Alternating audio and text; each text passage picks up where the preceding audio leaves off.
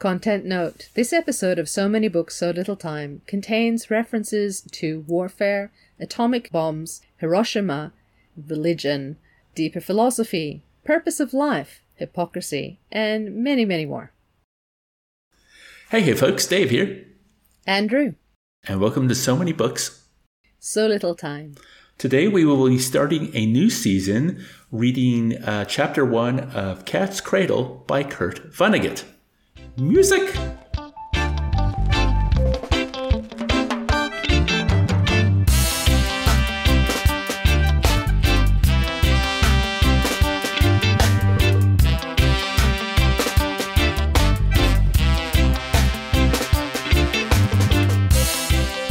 Ah, well, it has been a while, but we are recording a new season. Hooray! Enter synthetic cheer sound from Odin. Okay, yes, okay, okay. Okay, I'll stop. we- I'll stop. I'll stop. We have sufficiently gassed ourselves up. That's, that that that Futurama. this man is overgasped. I, I I work with a guy like we trade Simpsons quotes all the time, but he's never seen Futurama and all the great Futurama quotes. So I'm like, ah, I can't I can't throw them at you because you have no frame of reference.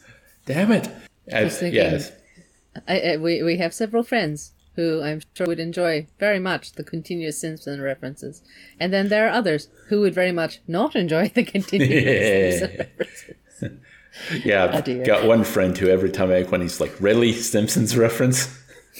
and and then without thinking, he'll make one just because it's all collectively in our brains. It is part of the collective conscious, which is why it's so good at predicting things, because it is truly a whole bunch of monkeys sitting in a room and just tripping out the human consciousness once in a while. Yeah. Or you know, That's just that's that's a joke. That that is not serious. Please don't believe me when I say that. it was the best of times. It was the blurst of times. You stupid monkey. uh, I, I I remember talking to a friend ages ago who theorized that we could probably hold entire conversations completely in Simpsons quotes, and I think that is true.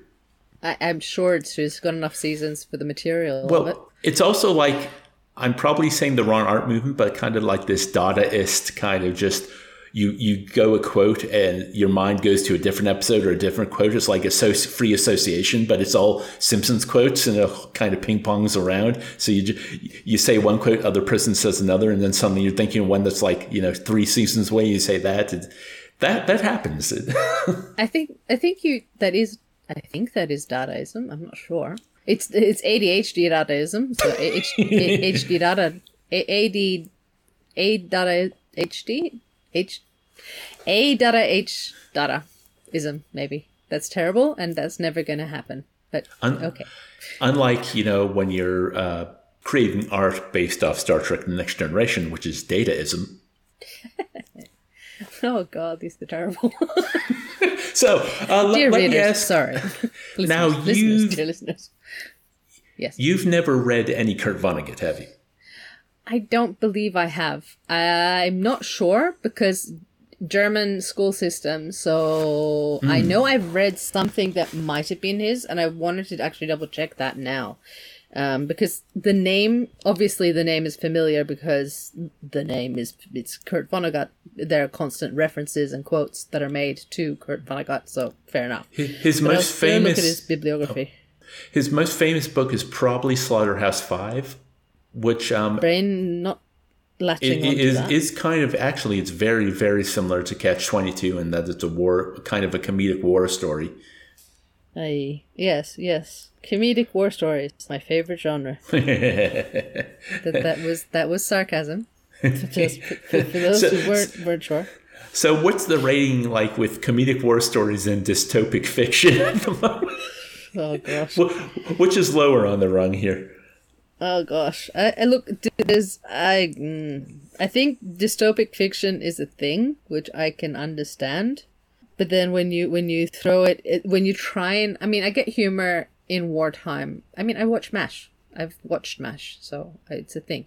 Um, I've watched things like Operation Dumbo Drop. I am not afraid to admit that. Um, things like that. So the, the just silliness that is related to war. But I think the Catch 22 was a whole nother. I think it was possibly also the fact that it just kept jumping back and forth in time. like, wait, what just happened? Wait. So if, if it was linear in doing it, I probably would have coped better. Mm-hmm. But I mean, I appreciated the work for what it was. Like, I can see it's brilliant in terms of. Anyway, we- we're not doing Catch 22, but still, No, it, no, no. it was. well, yeah. so let me just run through because um, I think I mentioned uh, when I read Cat's Cradle, I loved it so much. I'm like, oh, I need to read everything this man has ever written, and I've been doing that, but I have been limiting myself to one book a year. Uh, so after uh, Cat's Cradle, I read Slaughterhouse Five, which yeah, it's his most famous work.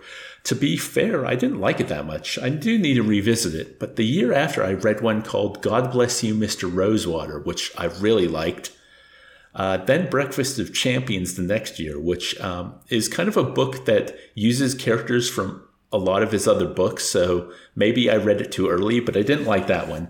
And then last year I read one called The Sirens of Titan, which I really liked.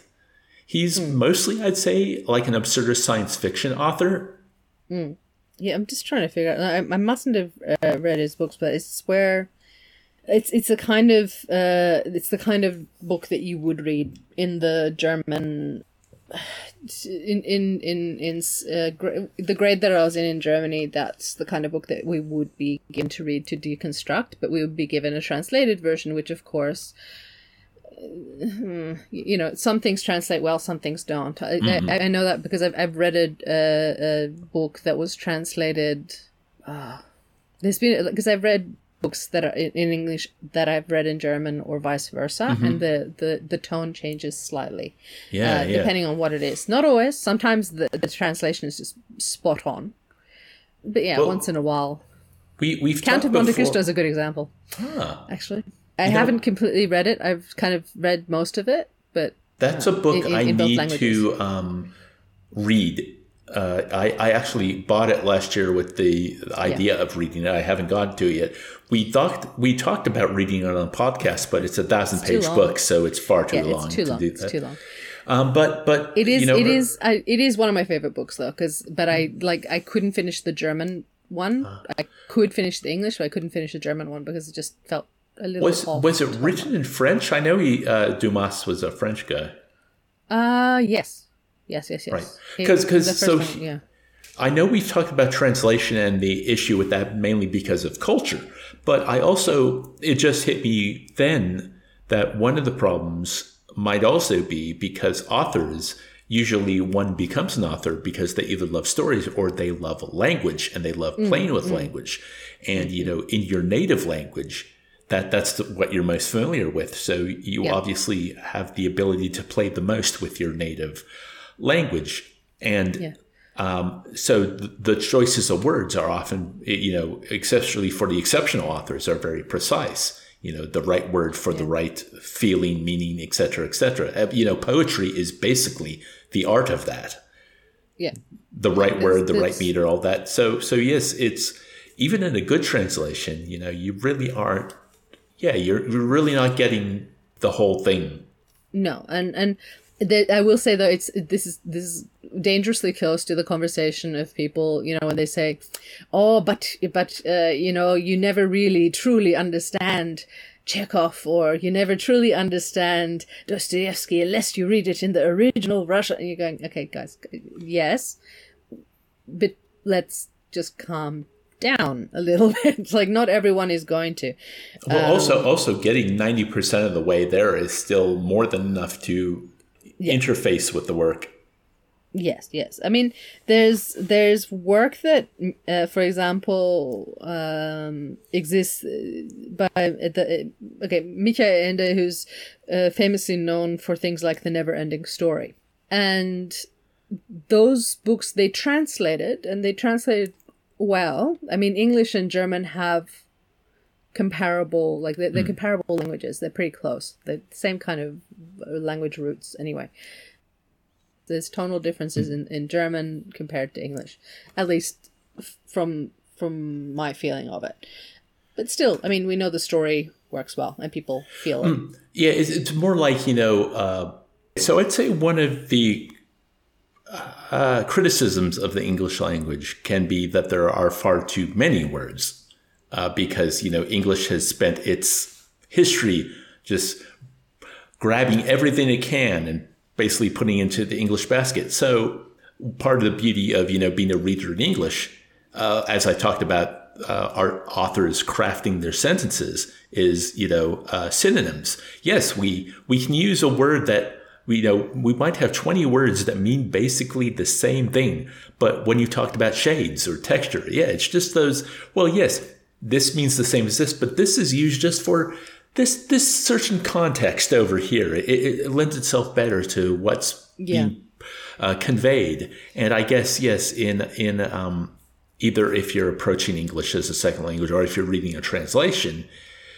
the word the language it's being translated into might not have a, a, a word that has the same nuance in it so they might have to use something else or they, they might have a word that conveys different nuance because of their culture. Or it's a, or it's one of the synonyms but in the case of the other language that's where it has the appropriate context. So it's sometimes like uh, the word uh, handsome uh, and attractive um, and and those are like or it's a bad example but like those kind of words like dusk or um, uh, fair. Fair is actually a really, really good example of one. Depending on the context it's used it has very different meanings. Fa- uh, f- being fair. And then in in other languages there'll be other words to describe the different things as opposed to using the word fair and then the word fair might be a completely different meaning depending on the context it's used. Again for those languages it gets it gets fascinating to to watch. It's a nice little tapestry that we've created. Humanity? But yes. Um but yeah. So i've been interested in uh, it's it's a it's a complicated convoluted tapestry. Uh or you know it's like a piece of string that one has uh you know woven into an intricate complex pattern such as a cat's cradle. Sorry i was trying very hard to segue. Roo master of segues. attempt. Jeez. Okay so um hmm, i'm wondering if i should actually read the synopsis or even try to explain what what the main plot of the book is or if we should just dump, jump in. I'm assuming there's a central character that's that's as far as i've got and and that they're going through something Actually, let me just go to the blurb um, where I bought the book and let's see if that's actually appropriate for me to read. Yeah, yeah, no, the, like like many synopsises, this one gives away too much. You know, I when I read this book, I didn't actually read the synopsis. I just heard of Cat's Cradle and decided to dive in. It was right time, right place. Um, so when when certain things were introduced, it's like, oh, that's really cool. Whereas I just read the synopsis, it's like, oh, it gives that all away in the synopsis. so i'm just gonna go with there's a person going through stuff and most likely a male central figure mainly because not not to say that male authors can't write women but often if there's some sort of projection by the author into the character themselves then likely to select the same gender yeah, well, you're not wrong, but but actually, I, I can I can talk about genre. This is a science fiction novel. excellent yes It is also it, it is a satire of both politics and religion, mostly religion. i see i see which is why when I uh, funny funny story. So this let's see, this is book four for me, my fourth pick. When because yeah, Brave New World. Sorry, 1984, Brave New World, Catch 22, Cat's Cradle. Yep. So this is the fourth pick. Back when I started the podcast, I had already planned out the first five books I wanted to read. So we're almost at the end of that list. And book five, I picked kind of in response to what this book is. Hmm. Kind of like I picked Catch 22 in response to something more lighthearted after Brave New World in 1984, but I had forgotten how uh, Roo is giving I'm me giving quite you a a, look. stare. I'm giving a stare. I'm like going lighthearted. I had forgotten. light. Oh, I have a funny story Air about that. I think I for, I think I forget the darkness in stories. Um, I mean, there's nothing wrong with no, that. no, no, no, because years ago, um, my roommate had not seen uh, The Life Aquatic with Steve Zissou, the Wes Anderson film, and I owned it on DVD, and I loved that film, but I hadn't watched it for like ten years. So I'm like, oh. Yeah, I remember loving this film. It's got a lot of comedy in it. You know, it stars Bill Murray. It's oh, it's great. So you sat down and we watched it. And he was like, Dave, you said this was funny. Why is it so sad and melancholic? And I had forgotten how, yeah, morose is. like, like it it seems like I had just remembered the bright spots. This, you know what? That's not a bad thing. A lot of people only see the dark spots. In your case, you've decided to only perceive the funny, humorous side of it, which is okay. Which is okay. I am Well- now very nervous about Cat Twenty. Well, yes. K- Cat's Quato, but Yes, I, I might have I might have to apologize to you and the readers right now because I remember this being a fun. fun, light-hearted jaunt Um, into complex metaphysical discussion. I also remember it being far more absurdist than Catch Twenty Two, which um, that that's Kurt Vonnegut's style. He is much more. I I almost say like American proto Pratchett, Okay, okay, okay, okay. but but I- uh, that that's that's after reading uh, five of his books now. Yes, yes. We, we will we will we will dive in and and and see how things turn out. Yay! Okay, let's start with a catch twenty. Sorry, I'm gonna I'm gonna be accidentally calling it catch twenty two. I think for the Same. whole season. Because it's got Cat's Cradle. Yeah, yeah, same. Yep, yep. Also, same era. Uh, Yeah. both Joseph Heller and Kurt Vonnegut were writing in the '60s. I think they both served in World War II. So, um, okay, Cat's Cradle. I almost did it again in my head. Chapter one: The day the world ended. Wait, Dave, there's a disclaimer or a quote before you start. Yeah. Oh, right. I have to go back before the table of contents. Uh, okay. Nothing in this book is true. Live by the FOMA that make you brave and kind and healthy and happy. The books of Bokonon, I 5. And FOMA is uh, footnoted as harmless untruth. So live by the harmless untruths that make you brave and kind and healthy and happy. Excellent. Okay. Kind of already see the uh, satirizing of religion even with that little thing. Yes, yes. So, call me Jonah. My parents did, or nearly did. They called me John. Jonah, John. If I had been a Sam, I would have been a Jonah still. Not because I have been unlucky for others, but because somebody or something has compelled me to be certain places at certain times without fail. Conveyances and motives, both conventional and bizarre, have been provided, and according to plan, at each appointed second, at each appointed place, this Jonah was there. Roo, you've got a very confused look on your face. Okay. Yes, yes. yes. Listen, when I was a younger man, two wives ago, 250,000 cigarettes ago, 3,000 quarts of booze ago, when I was a much younger man, I began to collect material for a book to be called The Day the World Ended. The book was to be factual. The book was to be an account of what important Americans had done on the day when the first atomic bomb was dropped on Hiroshima, Japan. It was to be a Christian book. I was a Christian then. I am a Bokononist now. I would have been a Bokononist then if there had been anyone to teach me the bittersweet lies of Bokonon. But Bokononism was unknown beyond the gravel beaches and coral knives that ring this little island in the Caribbean Sea, the Republic of San Lorenzo. We Bokononists believe that humanity is organized into teams, teams that do God's will without ever discovering what they are doing.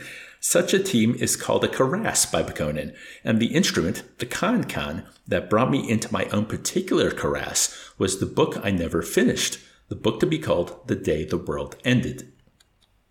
Oh, that's chapter one. really short chapters here. Hmm. Anything to say so far? No. It's interesting. We'll continue. May- may- Maybe at the end of the hour, depending how many chapters we get through, that'll be good to collate your thoughts. Yes, yes, yes. But uh, as usual, just ring in if you want to at any time. Uh, chapter 2 Nice, nice, very nice. If you find your life tangled up with somebody else's life for no very logical reasons, writes Bokonon, that person may be a member of your karass. At another point in the books of Bokonon, he tells us man created the checkerboard, God created the karass. By that he means that the karass ignores national, institutional, occupational, familial, and class boundaries. It is as free form as an amoeba. In his 53rd Calypso, Bokonon invites us to sing along with him. Oh, a sleeping drunkard up in Central Park, and a lion hunter in the jungle dark, and a Chinese dentist, and a British queen, all fit together in the same machine. Nice, nice, very nice. Nice, nice, very nice. Nice, nice, very nice. So many different people in the same device. Uh huh. Uh huh. So already I'm kind of reflecting. It's a little bit of the you know when you the need to have an explanation for things like hmm i'm trying to think of how to phrase it it's it's it's it, like it's ref, uh, we can take it as a satire of religion but i'm kind of taking it more as a commentary on the need to have explanations for things. So the kind of mental approach that actually leads to what we the, the, cons- the what can lead to a conspiracy theory mindset um, which is the need to understand Uh, have control over what is actually happening. And to have that you have to have some sort of reasoning as to why things are happening a certain way. Like why am i on this airplane with this person next to me? Oh they must there must be some greater connection and reason and da, da, like you need, needing that kind of thing. And and and okay and that that is some people's belief system. And today i've had a real doozy of a day actually that that that very random situation that i might go into a bit uh, later but it's it's less Okay. that it's yeah it's it's interesting because it's it is the the first line says it all here in chapter 2 which is if you find your life tangled up with somebody else's life for no very logical reasons. Yes? But the thing is logical reasons require a foundation of having all the information that's, that is available to you Well, also, And- also, I'm just thinking like the idea that if you find yourself tangled up with someone for no logical reason, that kind of precludes friends and family because there's very logical reasons why you spend your lives around friends and family. Yes, but I, think it's more also like if, for example, you keep encountering uh, the same person crossing the traffic at the cra- traffic light where you are w- every time you go to Sydney. Yeah. Every time you go to Sydney, every time you go to that traffic light, you happen to encounter the same person. Hmm. The odds are very, very, very, very, very small that that would happen at all, right? So it's hmm. very random chance. But they're not zero because if that per- as long as that other person exists and you exist, the encounter is a possibility. Even if it is incredibly, infinitely unlikely possibility, it is still a possibility. And I think the the it's because we want logical reasons. We want it to make sense. We want to be able to explain why is it that I keep encountering. I've been to Sydney three times, and every time I've seen this person at the traffic light. You know. so did I just like Well, well, sorry. like- like, I've been uh, to Sydney three times, and every time I've seen this person, like you, the need to explain it as opposed to look, it does just random. These things can randomly happen. Well, to talk Terry Pratchett uh, in Guards Guards, uh, there's the idea that million and one uh, chances happen all the time. Yes, they do because they happen. A million and one, they still happen. It's and and also there's the other thing of um, it brings me back to this idea of when you know we've had this conversation before about rare, rare conditions, rare complications in in healthcare. A, the odds of seeing something medically rare in healthcare automatically goes up because people are seeking healthcare. Therefore, in that setting, what would be considered rare in the general population is actually not necessarily rare in the population that is seeking medical assistance or health has health issues. So hmm. in a health a population with health issues, that concept of rare, like one in a million, actually changes. And we don't adjust it. We just go with the rate of incidence. Oh well, it's one in a million. So it, it's very unlikely that you have the things. Like, well, yes, but out of the people who actually are sick and seeking help, what are the odds? Very And- different way of seeing things. Yeah. Well, and it's also that um, oh, I've, I forgot the name of what it is in our brain, but the idea that you know once you buy a green car, suddenly you see green cars everywhere Yes. because your brain has kind of been keyed into this is an important detail now because confirmation bias. Um, It's confirm. It's a form of confirmation bias. It's a. It's a.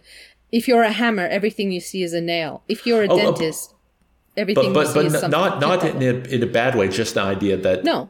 Uh, are are kind of like the example I, I want to use is ever since my father passed away of motor neuron disease, I've seemed to have encountered multiple either meeting people or hearing stories about people who've been affected by that or had family members affected by that when before my dad got it I had never heard it before. Yeah. Yes. And it's because it suddenly something becomes a priority, so you actually pay attention to it more so than then and yeah yes, and that happens all the time, and we have that happen in uh, science, we have that happen in healthcare, we have that happen in general. Um, Well, the the way it was explained to me though, it, with the green car, it's like, you know, there were just as many green cars on the road before he bought one, but you had no need to ever take notice of a green car. So you know, No, your brain exactly. filtered out the information. But once you got it, suddenly you have a green car. Green cars Yeah. have a, a modicum of importance to you. Suddenly you can. It- Yes. Your brain kind of goes, ah, this information is probably useful to you. There's also a very weird kind of kinship when you see the same model car, same color car. It's a very strange thing. And it's it's it's I mean I wonder if that's the whole discussion of the psychology of humans and they're they're constantly seeking belonging and kinship. And so that's a whole nother uh, aspect. But the but I mean if we took that that uh, that thing the the wanting to explain things and understand stuff and you and combine that with uh, the need for connection and belonging that's what this chapter is about. That's what this I- I- chapter is discussing I will say I really do love the part of the song. Talk, well, even before the song, actually talking about how your karass isn't. It, it has no boundaries on it. You know that uh, Yeah. the, more and more, especially when I read about people who have been brought up, you know, like abusive homes and have to find their families elsewhere. The idea that you know that the the collectives you make don't have to be kind of Yeah. uh, set for you. You can go find your own people. and I look, we know that this is mockery. We know that it's, it's thing, but there is one aspect about it that that isn't wrong. It's not that necessarily uh, that that uh, there is a lot like you need to understand why you're connected to others. All humanity, we are literally stuck on this planet together Yeah, yeah. with a few fair few with the exception of a few handful of people who who uh, occasionally visit the space stations um but but we're generally there is an interconnectedness it's just that we dismiss it a lot Yes. because it doesn't affect our immediate reality most And- of the time Um, I, am just thinking maybe I actually did this a disservice and uh, uh, colored not only your um, impressions of this book, but the people listening because I remember it being a satire on religion, but I might be wrong. This might be yeah it might not be it, it might not be. I mean yes part of it uh, you can feel a sense of uh, there is a tone. There is a tone in there that's kind of going if you're willing to believe this then why don't you just believe that? Like that kind of vibe to it. But Well- i mean it started with it started with the quote like do the things if they help you be a good person or do the right thing Yeah. then whatever those those nice little lies are that's fine. And and it, I, I would argue that that's possibly a note from the author saying look whatever you you need to believe to make you a better person you go ahead and believe that And um, that that line, let me find it because I thought it was very. Uh, oh, come on, there we go. Uh, the book was to be an account of what important Americans had done on the day when the first atomic bomb was dropped on Hiroshima. I was. Uh, it was to be a Christian book. That seems very scathing. Yeah. Yeah. Yes.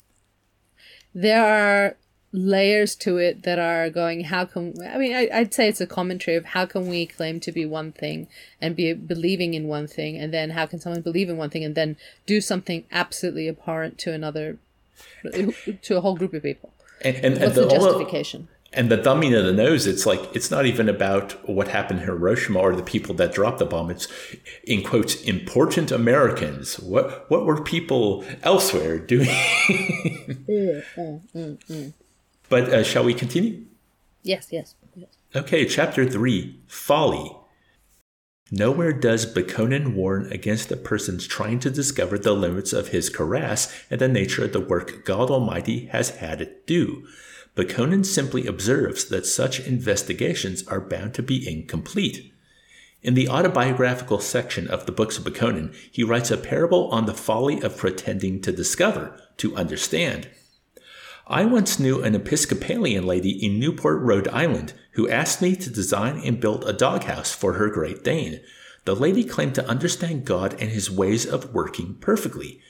She could not understand why anyone should be puzzled about what had been or about what was going to be.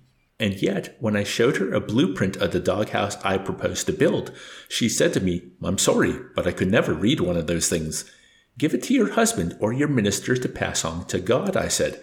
And when God finds a minute, I'm sure he'll explain this doghouse of mine in a way that even you can understand. She fired me. I shall never forget her. She believed that God liked people in sailboats much better than he liked people in motorboats. She could not bear to look at a worm. When she saw a worm, she screamed. She was a fool, and so am I, and so is anyone who thinks he sees what God is doing, writes Bokonon. You know what's funny? I don't actually disagree with it at all. Yeah. but that's also because I it it's uh not necessarily the whole um karass business. Although if we took karass to also mean all the different humans and interactions gonna have a deep philosophical moment for a 2nd When when do we not? So every one of us that exists now, right now, like this this moment, s- sitting here existing, listening to the podcast, reading a book, sitting at a computer, whatever. We exist because millions have existed before us. Yeah. and millions cu- currently exist. Billions currently exist. We are part and and i know there's this whole there's a there's a tumblr thing or something out there that says you know we're the sum total of humanity at this particular point in time. And so oh okay that's not great.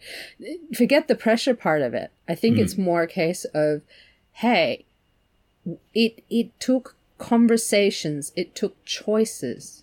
It took you know decisions. And we are a culmination at one particular moment in time and we continue to contribute towards it whether we personally have offspring or not.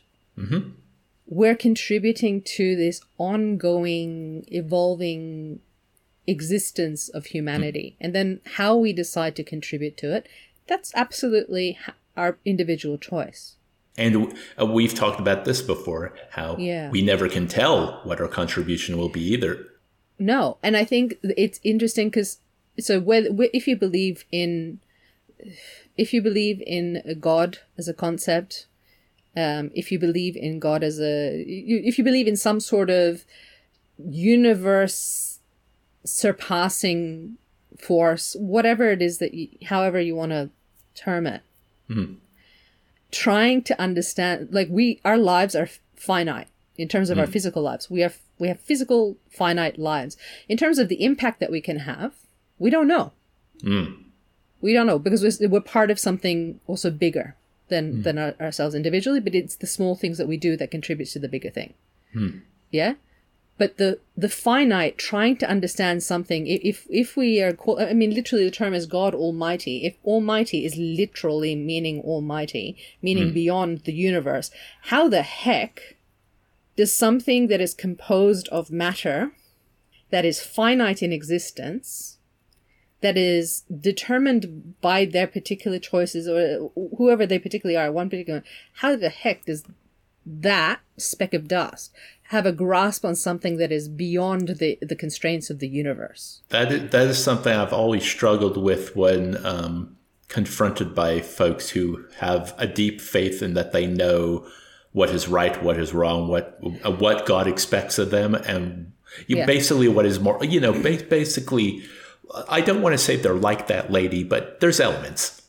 Yeah, and I think I, think It- it- so, so sorry, there's- could yeah. I just yeah yeah sure yeah uh, it's it's just yeah. Um, uh, I guess I should say I'm agnostic, so I don't follow any faith, but I do believe in something larger than myself. Um, yeah uh, yeah, yeah. There, uh, you know, I I've done lots of soul searching over the years. Heck, I, I believe in the soul. I think there probably is something that lives on after we die. I don't know. It just it just feels like and maybe it is that fear of death being the end, but it just feels like there's something more to me than the the physiological what is mm. here, um, yeah. and and there's something more to the way this world works than well, okay, I, I want. I think there's some. There's definitely more to the world works than we know. I mean, that's what science we keep discovering more and more about how our mm-hmm. universe is put together, and it keeps creating more questions. You know, um, um, but I I don't know what form such a being would take if it even has any interest or interacts with what we are at all. Mm-hmm. Um, and I guess that's the thing. It it just seems so I mean, yes, we have all these holy texts and prophets throughout our history that purport to know what's going on in truth and you know people live their lives by them and to be honest for most of it i have no problem it's it's that whole thing yeah believe whatever you want if it helps you be a better person i'm i'm trying to do the same uh, yeah. i'm trying to follow my path the best i can follow it um, but but it is it, it kind of does grate on me it kind of you know twist the metaphorical knife and when I when I see these yeah. folks who who who have such conviction and yet what I see through their actions and their attitudes, I'm like,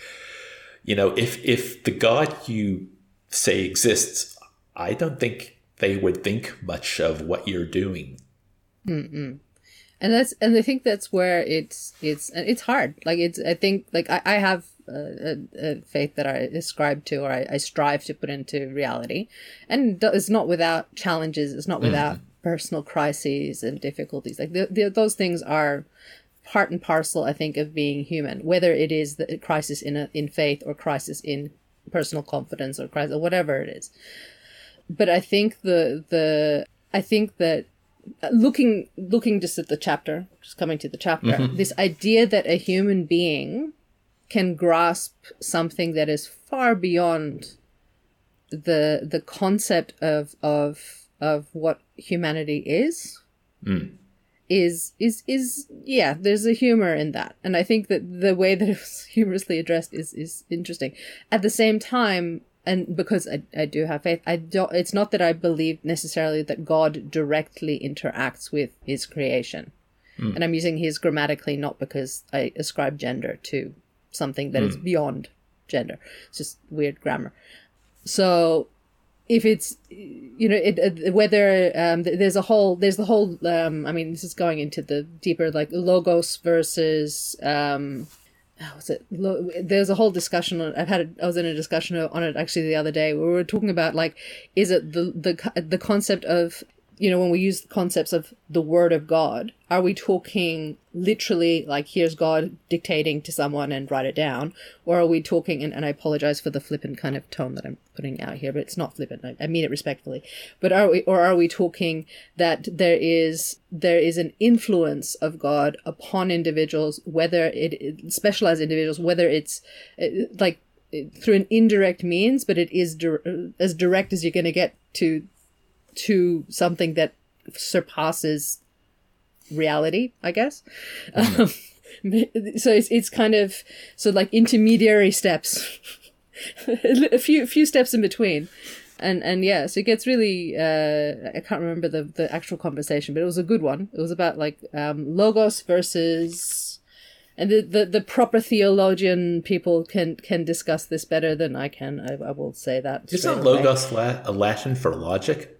Yes. So there's the difference between the literal um, connection. Um, so so uh, I will get the exact phrasing because it was, okay, it was yeah, a really good good.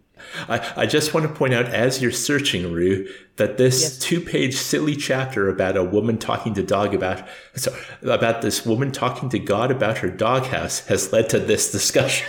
Well, yeah, no, it's a good conversation, and I think we should have these conversations. Mm-hmm. Whether uh, if we can have these conversations in a way that we're not sitting here and going, "Oh, you're silly to believe in this fairy tale," or "Oh, oh I know, never want to do that."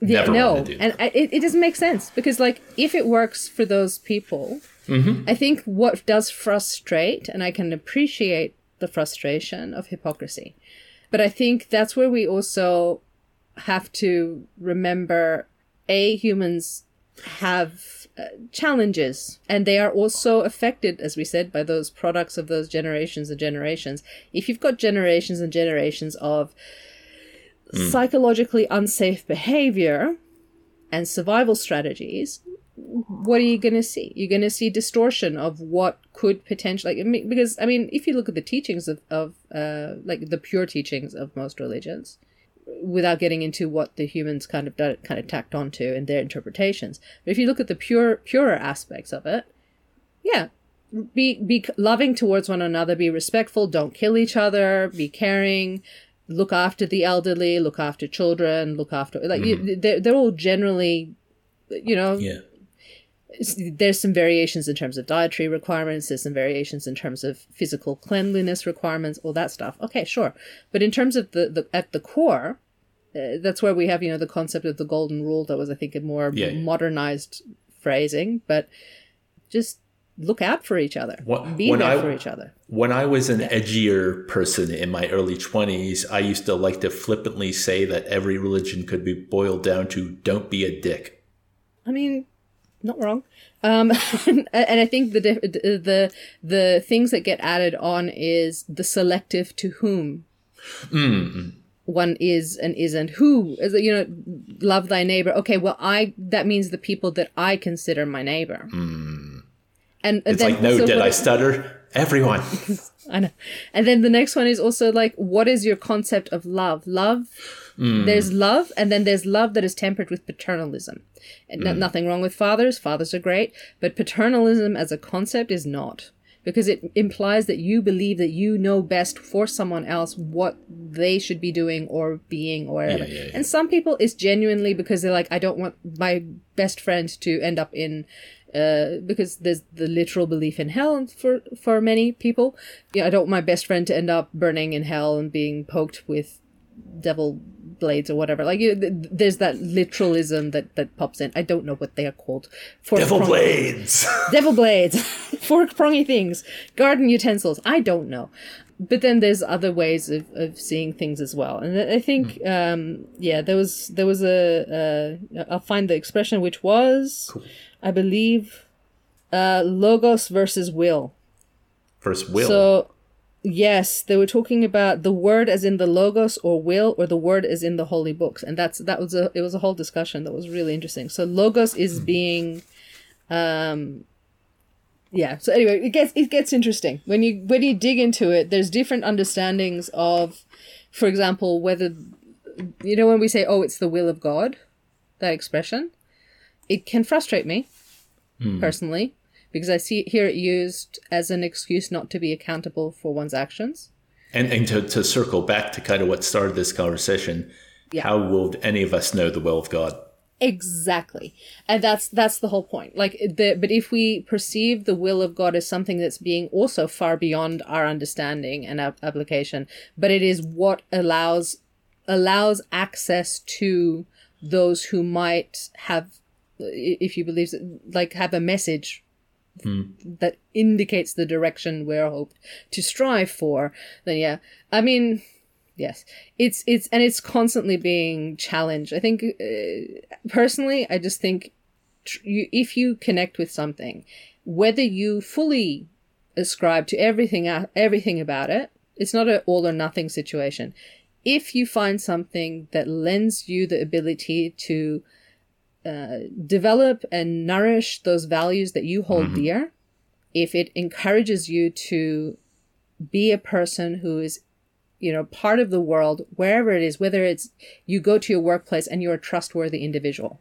And whether you need religion or not whether you have faith or not whether whatever it is that encourages you to be the person that ascribes to values that you hold dear and develop as a person in the context of the the world that you live in yay. That's Yay. good. Yes. Great. Like if it helps you it helps you. And if if you feel that when you you can have a conversation have a conversation with your friends about stuff that could be potentially uncomfortable in a consensual and respectful way. Um, I think the biggest danger we have, and I, even these first three chapters, it's all about, I guess, people realizing that they aren't in control. That is, but wanting control, but they aren't actually in control, and they can't possibly know. So it's fascinating too. Anyway, so it's interesting. Well, let's do at least one more. Yes, yes. Uh, Oh, Tongue Twister. Chapter 4 A Tentative Tangling of Tendrils.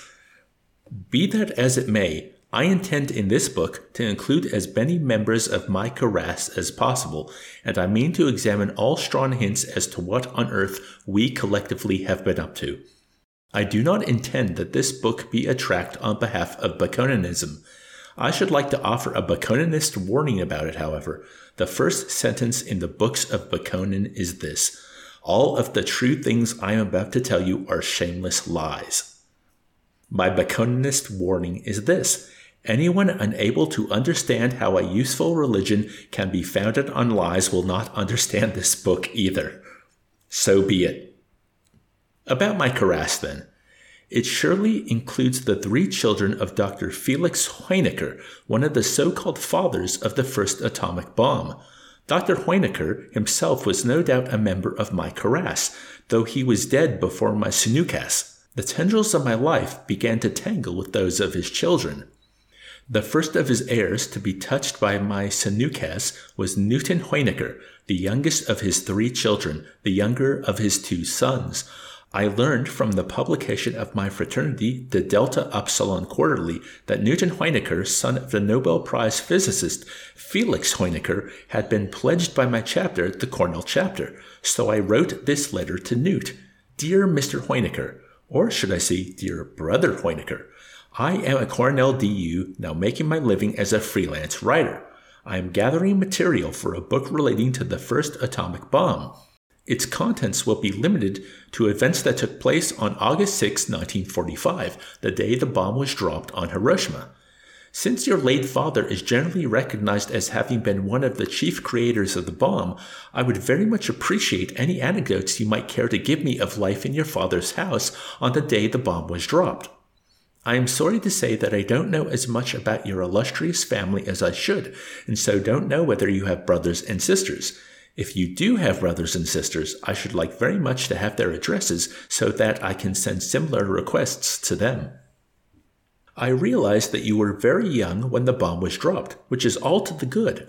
My book is going to emphasize the human rather than the technical side of the bomb, so recollections of the day through the eyes of a baby, if you'll pardon the expression, would fit in perfectly. You don't have to worry about style and form. Leave all that to me. Just give me the bare bones of your story. I will, of course, submit the final version to you for your approval prior to publication. Fraternally yours. That's very nicely ethical in terms of I will submit you a final form prior for approval. Very nice, very nice. Hmm. Continue. Yes, yes. Chapter 5 Letter from a Pre-Med. To which Newt replied, I am sorry to be so long about answering your letter. That sounds like a very interesting book you are doing. I was so young when the bomb was dropped that I don't think I'm going to be much help. You should really ask my brother and sister, who are both older than I am. My sister is Mrs. Harrison C. Conners, 4918 North Meridian Street, Indianapolis, Indiana. That is my home address too now. I think she will be glad to help you. Nobody knows where my brother Frank is. He disappeared right after father's funeral two years ago, and nobody has heard from him since. For all we know, he may be dead now. I was only six years old when they dropped the atomic bomb on Hiroshima, so anything I remember about that day other people have helped me to remember. I remember I was playing on the living room carpet outside my father's study door in Ilium, New York. The door was open and I could see my father. He was wearing pajamas and a bathrobe. He was smoking a cigar. He was playing with a loop of string. Father was staying home from the laboratory in his pajamas all day that day. He stayed home whenever he wanted to. Father, as you probably know, spent practically his whole professional life working for the research laboratory of the General Forge and Foundry Company in Ilium. When the Manhattan Project came along, the bomb project, Father wouldn't leave Ilium to work on it. He said he wouldn't work on it at all unless they let him work where he wanted to work. A lot of the time that meant at home. The only place he liked to go outside of Ilium was our cottage on Cape Cod. Cape Cod was where he died. He died on a Christmas Eve. You probably know that too. Anyway, I was playing on the carpet outside his study on the day of the bomb. My sister Angela tells me I used to play with little toy trucks for hours, making motor sounds going Burton, Burton, Burton all the time. so I guess I was going Burton, Burton, Burton on the day of the bomb, and father was in his study playing with a loop of string. It so happens I know where the string he was playing with came from. Maybe you can use it somewhere in your book. Father took the string from around the manuscript of a novel that a man in prison had sent him. The novel was about the end of the world in the year 2000, and the name of the book was 2000 AD. It told about how mad scientists made a terrific bomb that wiped out the whole world. There was a big sex orgy when everybody knew that the world was going to end, and then Jesus Christ himself appeared 10 seconds before the bomb went off. The name of the author was Marvin Sharp Holderness, and he told Father in a covering letter that he was in prison for killing his own brother. He sent the manuscript to Father because he couldn't figure out what kind of explosives to put in the bomb. He thought maybe Father could make suggestions. I don't mean to tell you I read the book when I was six. We had it around the house for years. My brother Frank made it his personal property on account of the dirty parts. Frank kept it hidden in what he called his wall safe in his bedroom. Actually, it wasn't a safe, but just an old stove flue with a tin lid. Frank and I must have read the orgy part a thousand times when we were kids. We had it for years, and then my sister Angela found it. She read it and said it was nothing but a piece of dirty, rotten filth. She burned it up and the string with it. She was a mother to Frank and me because our real mother died when I was born. My father never read the book, I'm pretty sure. I don't think he ever read a novel or even a short story in his whole life, or at least not since he was a little boy. He didn't read his mail or magazines or newspapers either. I suppose he read a lot of technical journals, but to tell you the truth, I can't remember my father reading anything. As I say, all he wanted from that manuscript was the string. That was the way he was. Nobody could predict what he was going to be interested in next. On the day of the bomb, it was string. Have you ever read the speech he made when he accepted the Nobel Prize? This is the whole speech. Ladies and gentlemen, I stand before you now because I never stopped dawdling like an eight year old on a spring morning on his way to school. Anything can make me stop and look and wonder, and sometimes learn. I'm a very happy man. Thank you. Anyway, father looked at that loop of string for a while, and then his fingers started playing with it. His fingers made the string figure called a cat's cradle. I don't know where father learned how to do that. From his father, maybe. His father was a tailor, you know, so there must have been thread and string around all the time when father was a boy. Making that cat's cradle was the closest I ever saw my father come to playing what anybody else would call a game. He had no use at all for tricks and games and rules that other people made up. In a scrapbook my sister Angela used to keep up, there was a clipping from Time magazine where somebody asked father what games he played for relaxation. And he said, why should I bother with made up games when there are so many real ones going on? He must have surprised himself when he made a cat's cradle out of the string, and maybe it reminded him of his own childhood. He all of a sudden came out of his study and did something he'd never done before. He tried to play with me. Not only had he never played with me before, he had hardly ever even spoken to me. But he went down on his knees on the carpet next to me, and he showed me his teeth, and he waved that tangle of string in my face. See, see, see? he asked. Cat's cradle. See that cat's cradle? See where the nice pussy cat sleeps? Meow, meow. His pores looked as big as craters on the moon. His ears and nostrils were stuffed with hair. Cigar smoke made him smell like the mouth of hell. So close up, my father was the ugliest thing I had ever seen. I dream about it all the time. And then he sang, Rockabye Catsy, in the treetop, he sang, when the wind blows, the cradle will rock. If the bough breaks, the cradle will fall. Down will come cradle, catsy and all. I burst into tears. I jumped up and I ran out of the house as fast as I could go.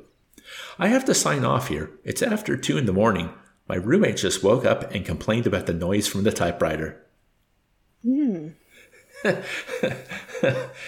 I this this is something from the other books. He has a really interesting way of uh, uh, Kurt Vonnegut has a very interesting way of writing people and explaining their motivations and their interactions that I like. Mm. No, it's really interesting. Like, it's very good at bringing these like these characters to life.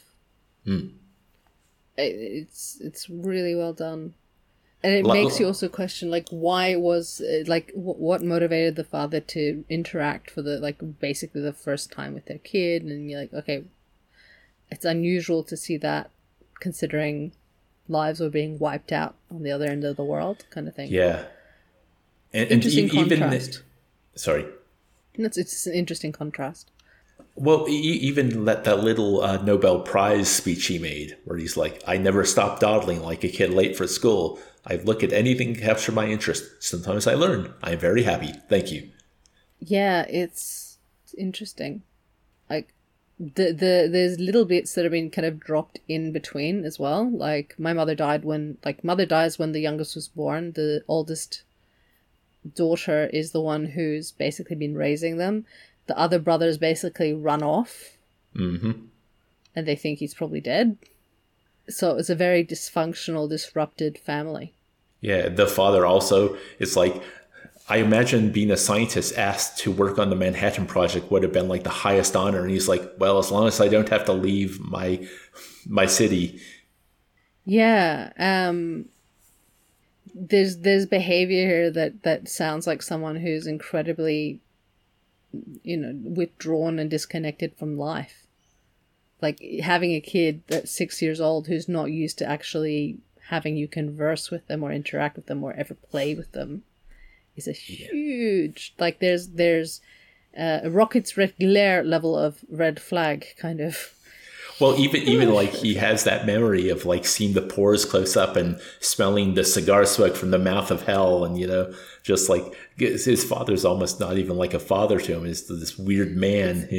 It's distorted and character yeah well from the perspective of a six year old who's i think that's actually really well done because it's from a perspective of a six year old who's never really interacted with their father especially not up close personal to play games or something like that that would be terrifying Well, also, also just hit me that he said, I don't actually remember that day very well. I had to ask other people. And he did mention he's living um, with his sister at the moment. So maybe he asked her. But then near the end of the le- letter, it seems he remembers quite a lot from that day. yeah i think it's more like the had to be reminded a little bit of some of the stuff like oh yeah i remember this and i remember that so but i mean as we as the uh or the author in the book the author in the au- the author author authorception sorry uh the has pointed out that there um that, that there's basically it's untruth. Like it's un, uh, nothing about this is potentially real. But it's Yeah. it's an effective story. And i think it's interesting because it's almost like kurt vonnegut also saying like guys I'm, I'm completely making this up. But what if? And it feels it's believable. Mm-hmm. it's believable that something like that would happen that you'd have a really twisted unhealthy um, relationship going on there the family dynamics fair like and maybe just the fact that the, the uh, like the, the father going was surprised. That he must have surprised himself when he made the cat's cradle out of the string. And maybe it reminded him of his own childhood. And then that suddenly where it's like oh yeah childhood kids you know. I actually yeah i, I, I wonder about people who make um it's the same way we, we- we've had this discussion regarding combat and veterans coming back and how the transition back into society can be incredibly like again not from personal experience but from what just even you can imagine it would be incredibly difficult. Hmm. Going from a space where your actions potentially well potentially some some people's actions directly have led to the loss of lives of children or families or whatever. Because there's no there is no war without civilian um, loss and then say you know having a family of your own and, and whatnot and trying to keep those things trying to keep those aspects separate but at the same time um, not losing your humanity. Man i uh yeah, Well, feel- I, I often think with um, the bomb as well. Like, you know, there's there's like that famous television appearance Oppenheimer did, you know, like years after the bomb dropped, where he seemed to be completely guilt ridden from the work Yeah. he did. And yeah. uh, and I yeah. And I think that there's there's things like like knowing that you've contributed to that in any way and when it hits your conscience like when it mm. actually strikes you. And i think that this is kind of what might be being implied here that suddenly he's had a moment where he's flicked back to childhood and realized oh i've got children and i've got you know pay then I, I think it's it's trying to cope with the potentially staggering loss of lives that one has directly contributed towards. Mm-hmm. That would be man. Yeah. It's um and, and I don't have an answer myself, but you know, at this very early part in the book, we have the title. yes The father has made a cat's cradle out of a piece of string. And the way that it's done is done in such a random manner as well. It's like he did he was surprised to see it. Like he didn't even realize he'd done it. Like it hmm. this is someone who doesn't play games and doesn't do tricks and whatever. And then oh okay. That oh yeah as a kid i used to do that. Like that that weird connection that that And he got the string from a comic book sent to him by a felon. Yes, that was actually. I mean, arguing that this was not arguing. He was he was presenting a science fiction novel that was dystopian. That was probably um, inspired by real events. Mm-hmm. That's how we're going to phrase that. Well, he, he, he wanted his expertise on what kind of explosives to use for the, the bomb that wipes out everyone in the year 2000. Well, well, he, he, he got that in the news on that day, so concerning. It, it uh, actually just just kind of a thinking about that then yeah i, I wonder because you know at that period most most americans or well actually everyone around the world would either have television news or more likely radio or newspapers. So it's like what was that news of that like just hitting all over the world? That would have been i, I guess the only thing that comes close in my lifetime is the evening when i found out about the twin towers in 2001 Yeah, I mean, there's there's a lot of, but there was still a disconnect also for people even then. Like they didn't. The, the, it, Well, the it- delivery was a lot different as well, you know, uh, Yeah. 50 years or so removed. There's also um, the other aspect, which is, and, and this is something I've I've found that people when they actually go to Hiroshima, because I've I've been to Hiroshima, when you actually go to Hiroshima, and say you go to the Peace Museum, uh, and and you engage in these spaces, and then you really just stand there for a moment and you think about the fact that this is a site where there's been this immense loss of life and and, and generations of, of cost in terms of Yeah. uh, health and, and impact. And you go i think that's that that's when it really sinks in. And i know that stories like sadako's journey uh sadako's journey sadako's story um sometimes have have also managed to connect um, and act as a form, a side of empathy, but also some people feel uncomfortable feeling uh, bad about it because people feel uncomfortable feeling sad or bad because they feel that they are being held accountable for it. It sounds like you know what I mean. Like it's there's there's a, fr- a fear of, but it wasn't my fault. I didn't make that choice, uh, and we have that with a lot of scenarios yeah. where people feel uncomfortable. Um, I know in some circles there's a term, there's different terms that are used to describe that. But also, it's because we live in a society, I think, that very strongly discourages us from feeling anything that we, we don't respond well to discomfort. Mm. That's how I'm being very general about it. I think we're discouraged when someone is grieving. The I actually had a conversation about this that people will, you know, it, it, because say a clinician is uncomfortable, someone's coming in, they're grieving, they're having difficulties with their emotional regulation because they've just lost their partner or, or mm-hmm. their mother or their whatever, like they're in a deep state of grief.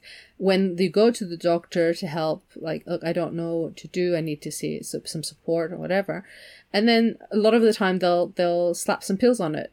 Like mm. oh here's some mood stabilizers here's some antidepressants here's some whatever and and i'm not against the appropriate pharmaceutical use of those drugs don't get me wrong. I'm not anti-pharma in in any way. But we don't because of the discomfort we have of seeing other people suffering or the thought that other people have suffered from the choices of others mm-hmm.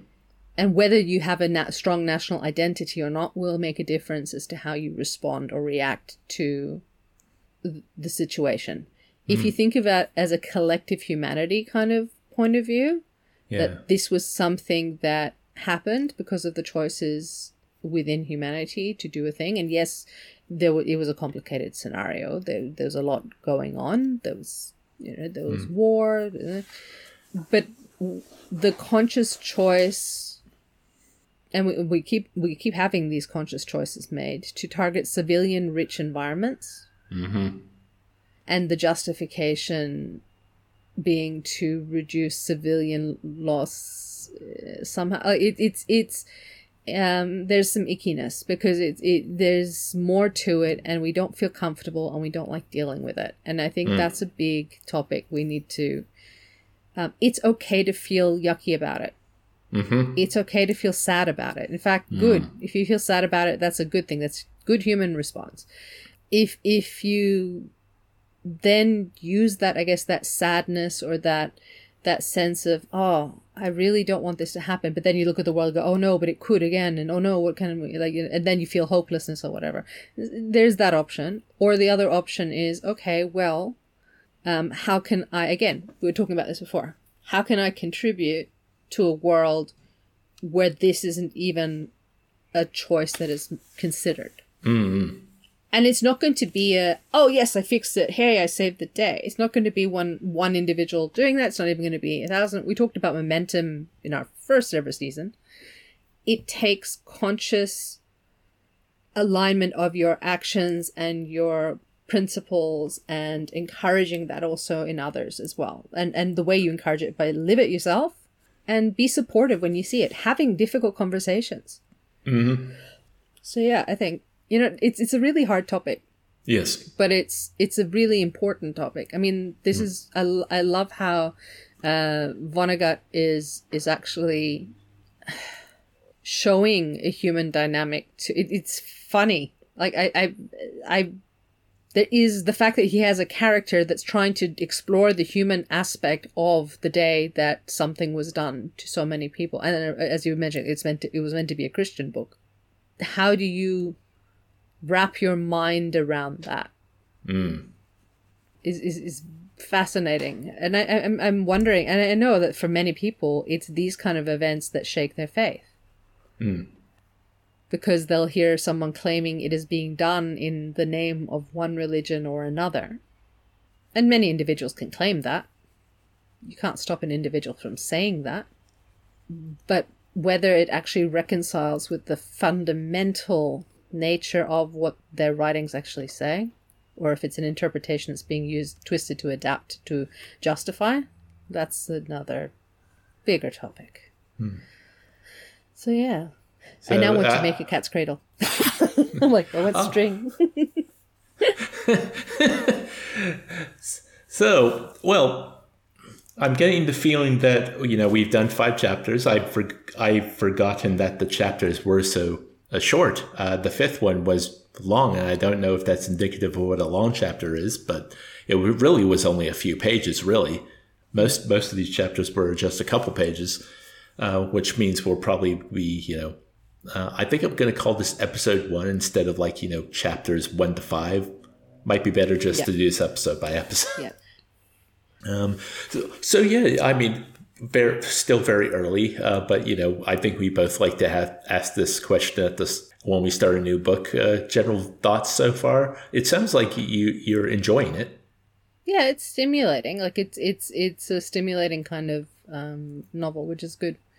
I, I, I like the fact that he's trying to stimulate conversation. I think that's the main thing. I think it's easy. I mean, you you were worrying about tainting, like oh, sorry, eh, the tainting of that that it's a anti this anti that. So it's not. It's actually there to provoke discussion.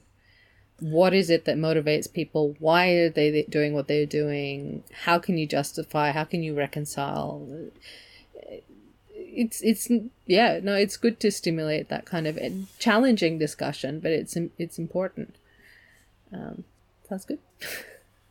Well, uh, I guess we'll wrap up uh, this first episode. Uh, we will be back uh, next week with uh, episode two. Uh, the music at the top of the podcast is back in Studio One by Lion Rhythms. the music at the end of the podcast is, as always, I'm the Slime by Frank Zappa. You can find me over on Twitter at Dave underscore the underscore turnip. And you can find me at McMoo, that's R O O M C M O O. And you can find our podcast at SMB SLT Podcast. That's on Twitter, that's on Facebook, and if you add at gmail.com, you get to our email. Hooray! Yeah, um, please, if uh, you listen to the Selenity platform that allows you to rate or review, we would appreciate that. It helps get this out to more people, I have been told. And, uh, and until yeah. next time, uh, I hope you've enjoyed the podcast. I hope you're enjoying your reading. And stay safe, and we'll see you all next time. Thank you.